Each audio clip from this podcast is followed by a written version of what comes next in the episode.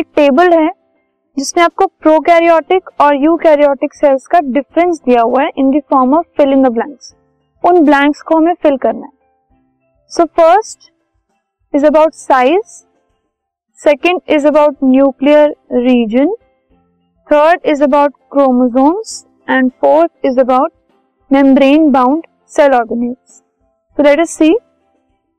prokaryotic cells में जो size होता है it is generally very small one से टेन माइक्रोमीटर तक होता है which is equal to ten raise power minus six metres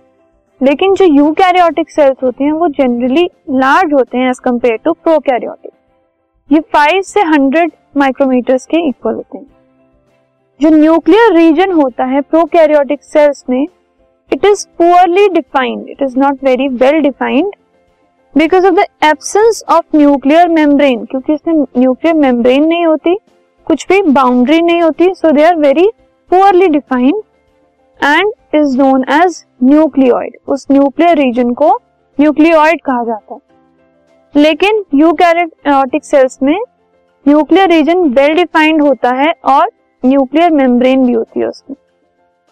prokaryotic cells में सिंगल क्रोमोसोम होता है और यूकैरियोटिक सेल्स में एक से ज़्यादा क्रोमोसोम होते हैं।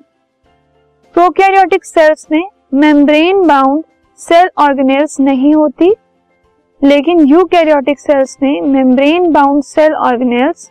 जैसे कि माइटोकॉन्ड्रिया प्लास्टिड्स एक्सेट्रा ये प्रेजेंट होती हैं।